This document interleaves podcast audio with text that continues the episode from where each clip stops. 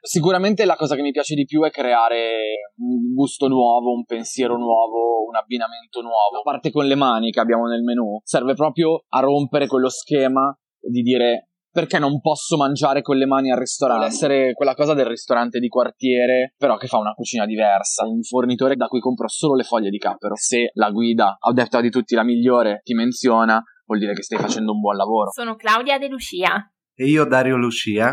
Benvenuti a The Ristoratori, il podcast che vuole raccontare le storie di ristoratori di successo.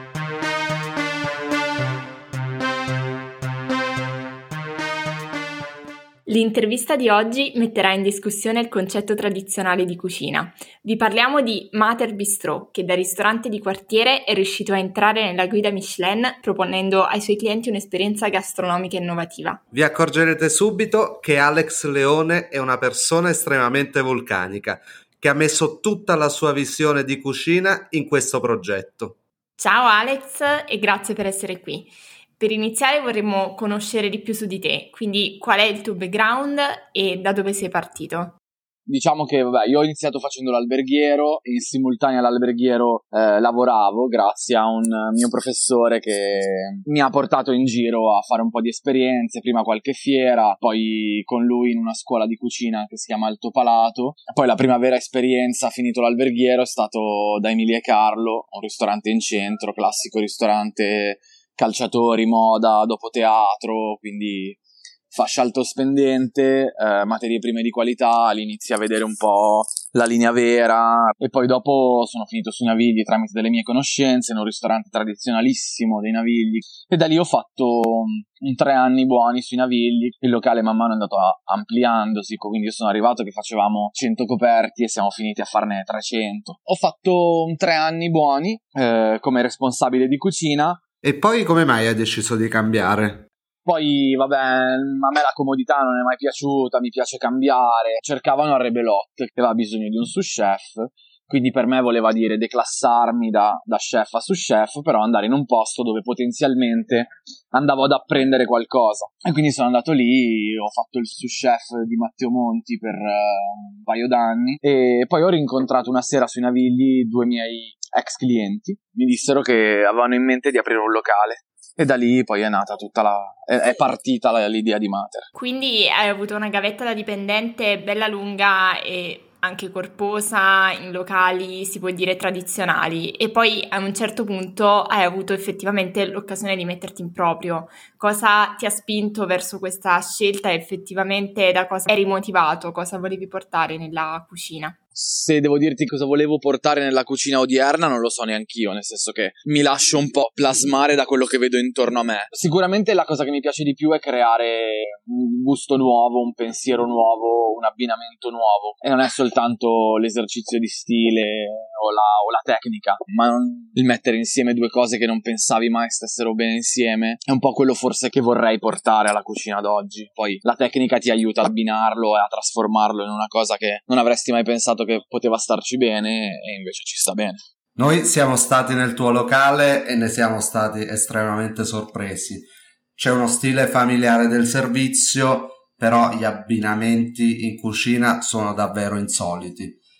Possiamo dire che il manifesto della tua cucina sia un po' la libertà. Sappiamo per esempio che ora in questo momento hai in carta il cotechino a maggio al di là dell'inno alla libertà, è proprio la, la voglia di voler fare non, non, qualcosa di diverso per forza, o, è proprio eh, un pensiero di pancia. Cioè, in quel momento lì ho voglia di, di mettere il cotechino a maggio, una cosa che tu mangi a dicembre una volta l'anno, perché dobbiamo denigrare il cotechino? Cosa ci ha fatto di male? L'inno alla libertà sta proprio nel dire il cotechino che cos'è? Eh, non lo mangio perché è grasso, allora perché non lo dobbiamo friggere? Quindi lo andiamo a ingrassare ancora un po'. Eh sì, diciamo che il cotechino in questo periodo effettivamente è interessante. E hai altri esempi di proposte inaspettate? Ancora più che rende l'idea, in carta attualmente abbiamo uno spaghetto con le fragole, ma il pensiero di questa cosa nasce non da facciamo lo strano, quindi facciamo la pasta con le fragole, nasce da, da una comunicazione con, un, con uh, uno dei miei fornitori che mi dice guarda se devi usare un ingrediente adesso usa le fragole perché quest'anno sono veramente buonissime poi lì la tecnica ti aiuta lo studio le prove e dici cavoli che figata, potrei fare uno spaghetto al pomodoro, ma invece che col pomodoro le fragole. E ti assicuro che all'inizio vedo un sacco di facce.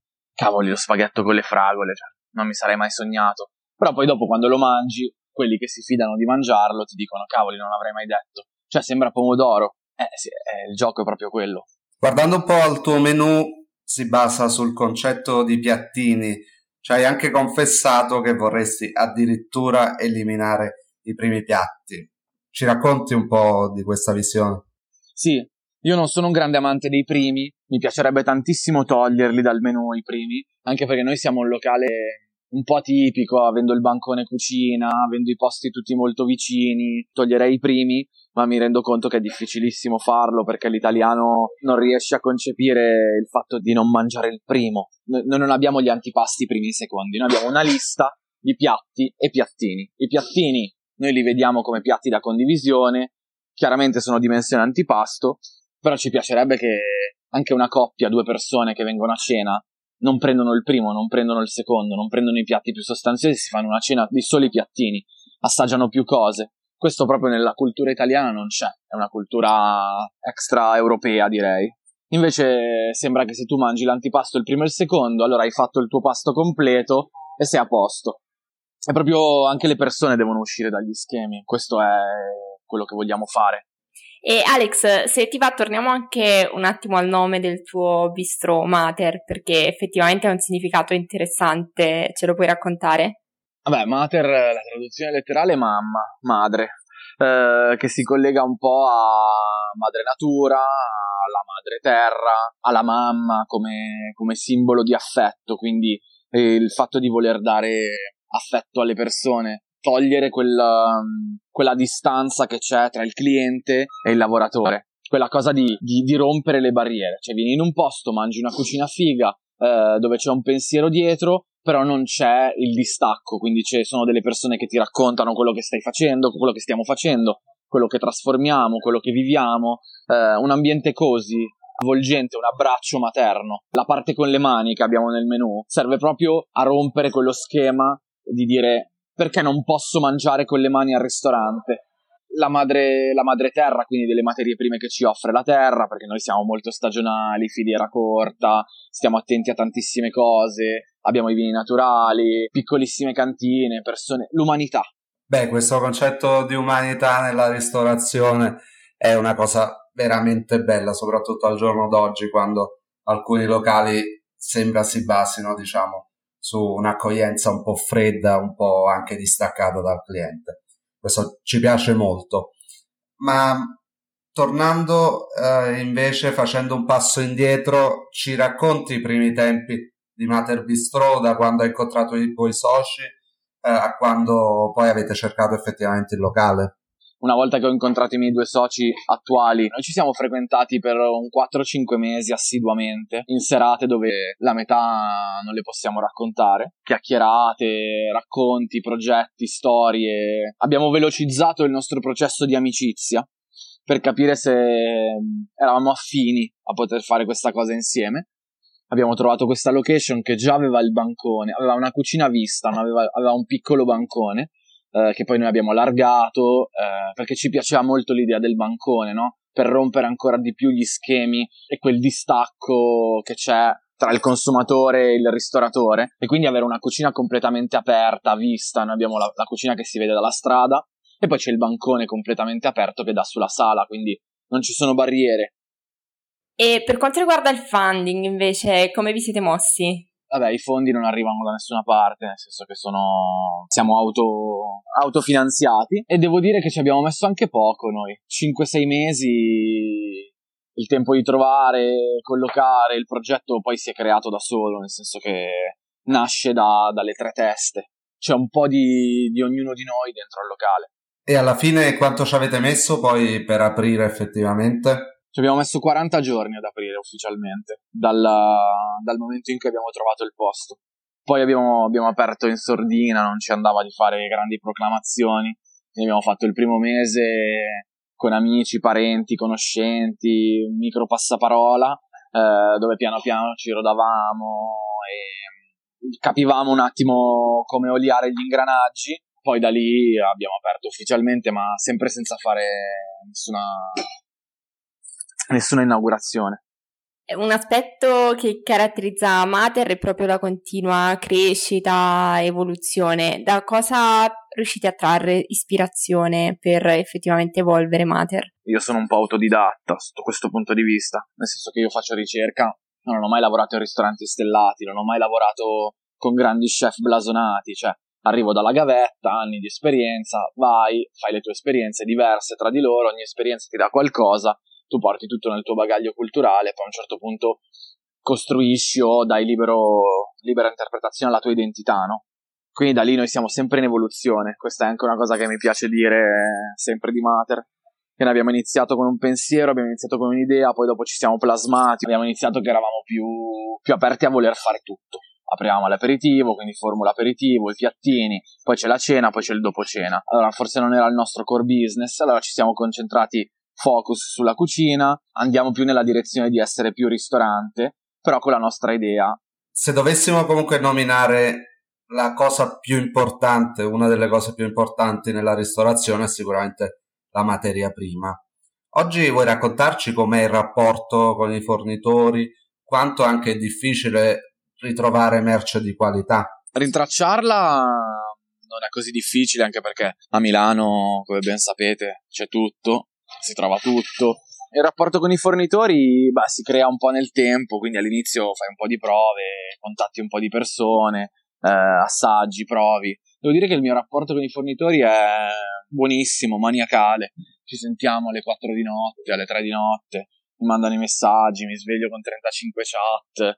Tu hai pochi fornitori grandi oppure tanti piccoli? No, ne ho, ne ho, tanti, ne ho tanti piccoli, magari da alcuni prendo solo una cosa, a parte quelli, diciamo, eh, classici della base, no? Sai, frutta, verdura, carne e pesce, dove hai i tre pilastri forti che sono quelli che poi dopo utilizzi sempre, da lì poi dopo hai non voglio chiamarle guest, però hai quello da cui prendi solo quell'ingrediente lì, hai quello che lavora solo i gamberi, hai quello che lavora solo le ostriche, hai io ho le foglie di cappero, ho un fornitore da cui compro solo le foglie di cappero, uh, ho un fornitore del riso, zero blasone, anzi vi dirò di più, è il figlio del mio dentista.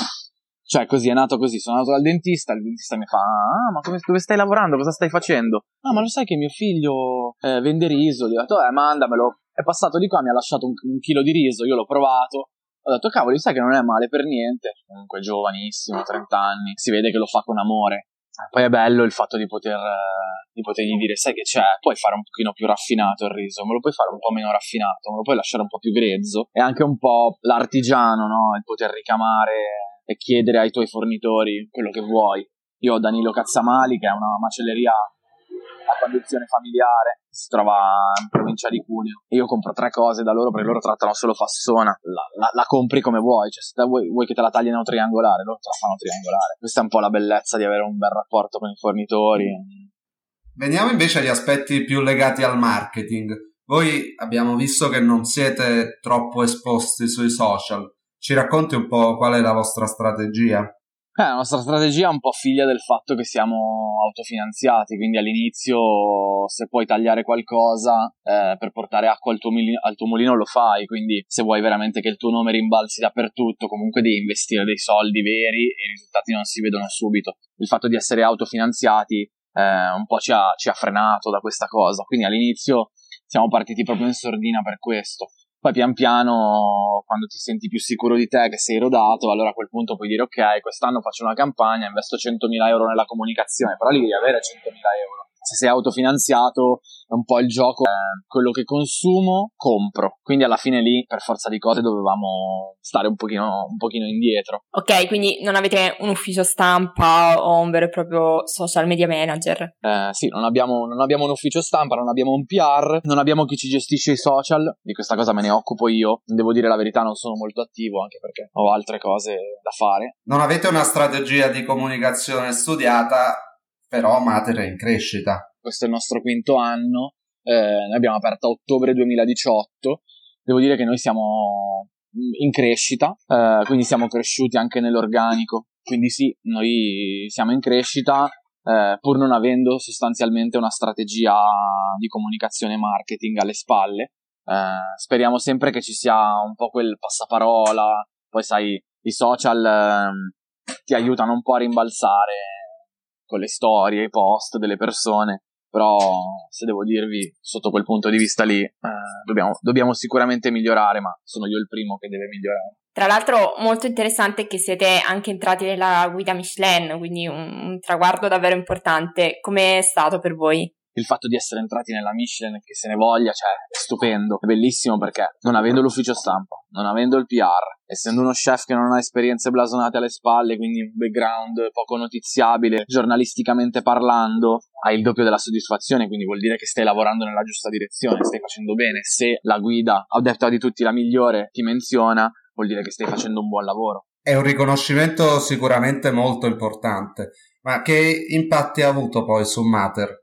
Ma sicuramente un po' di cambiamento c'è stato, nel senso che un po' di clienti, soprattutto gli stranieri, gli stranieri la, la consultano molto, si è vista un po' un'affluenza di, di tantissimi stranieri. Poi noi facciamo spesso questo gioco di chiedere alle persone dove ci hanno trovato e quindi a volte c'è un po' Instagram su una fascia più grande la risposta più alta è la, è la Michelin, quindi sicuramente porta a un aumento della clientela, ma porta anche un aumento de- dell'altezza delle aspettative, quindi alza le aspettative. Quindi chi viene qui si aspetta un ristorante da, da, guida Michelin. Vuol dire un'attenzione in più, un servizio più, più, presente, più attento, che un po' cozza con quello che ci siamo detti all'inizio. Forse il fatto di essere così non va di pari passo con eh, il percepito di attenzione che se sei un po' più distaccato sembra che sei più attento, sembra che sei più preciso, mentre invece eh, i clienti che, che, che, sono, che diventano nostri, i nostri clienti si affezionano a noi, no? Si affezionano a quello che facciamo, ma si affezionano anche ad alcuni di noi. Vuole essere quella cosa del ristorante di quartiere, però che fa una cucina diversa. Per il resto, noi andiamo avanti per la nostra strada, nel senso che non, non metteremo mai la ragosta, il caviale, tutto quello che si pensa che si possa trovare in un ristorante che sia nella Michelin. Tra l'altro voi siete a Milano e a Milano si sa che la competizione è molto elevata. Tra l'altro anche tu hai definito Milano come la Champions League della ristorazione. Cosa significa per te? Allora sì, eh, io la definisco la Champions League de- della ristorazione perché ti basta pensare come metro di, di giudizio che se pensi a un, rist- a un ristorante stellato, a uno chef stellato, che vuole aprirsi un bistro dove lo apre. Ma anche uno chef stellato di, di Catania, del sud Italia, della, della, Sicilia, di qualsiasi posto che sta a mille chilometri, e si vuole aprire un bistro dove lo apre. Milano, Interland, milanese. Quindi c'è una competizione incredibile. La definisco la Champions League per questo, perché è veramente ricca, ci sono 7000 ristoranti, c'è un'offerta saturissima, quindi è difficile anche emergere. Però è bello, è bello, è stimolante. Veniamo un po' ai, al futuro. Vedete già un'espansione del progetto Mater?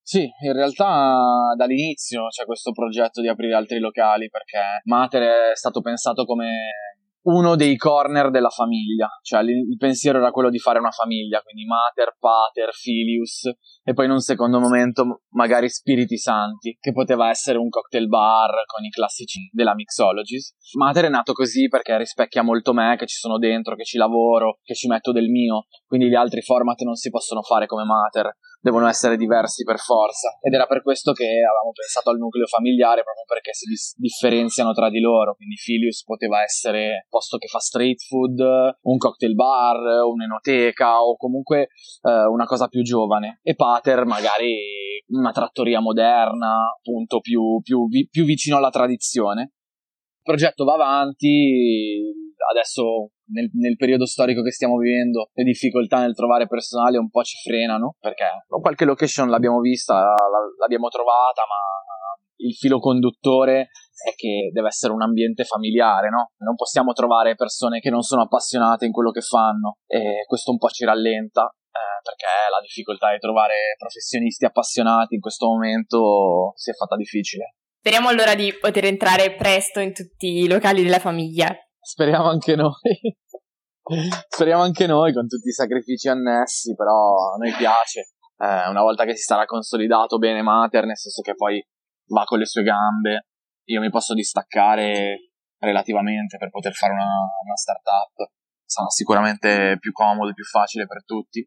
Il più è trovare veramente l'appassionato di turno che voglia aprire una, un punto, come si fa all'estero ormai da anni. Quando tu hai un, una persona forte nel tuo team, lo metti in società per non perderlo, no? Veniamo all'ultima domanda. Tu gestisci il tuo locale direttamente, cucini all'interno del tuo locale, però hai già una visione all'espansione del progetto. Quindi la nostra domanda più ricorrente è ti vedi più ristoratore o imprenditore e perché? Allora, io sicuramente mi vedo più ristoratore che imprenditore, perché io sono qua tutti i giorni operativo, nel senso la mia giornata è divisa a metà. La mattina faccio l'imprenditore e la sera faccio il ristoratore. Però, siccome sono anni che faccio il ristoratore, non ho mai fatto l'imprenditore, perché questa è la mia prima, la mia prima esperienza da imprenditore, ancora devo fare un sacco di strada, devo imparare un sacco di cose. Devo dire che la difficoltà più grande di tutte è la gestione del personale dall'interno, perché quando sei imprenditore stai fuori a casa e vedi i tuoi dipendenti una volta o due volte alla settimana, arrivi qui con un, cioè con un piglio diverso, no? Perché c'è, c'è meno quella confidenza che poi si crea. Per forza di cose diventa complicato di staccarsi e fare l'imprenditore, quindi mi vedo più ristoratore. Poi io sono parte operativa, penso tutti i giorni a come migliorare l'azienda, ma mi vedo più ristoratore. Bene, allora Alex, grazie, siamo arrivati alla fine di questa intervista e devo dire che è stato molto interessante poter sentire direttamente da te tutti gli aspetti del tuo progetto, quindi grazie di essere stato con noi. Grazie a voi, grazie a voi di avermi dato la possibilità. Grazie Alex, grazie per il tuo tempo e a presto. Grazie, ciao. grazie. Ciao. Avete ascoltato The Ristoratori, podcast che racconta l'imprenditoria alle spalle del mondo della ristorazione. Speriamo che l'episodio vi sia piaciuto e alla prossima puntata.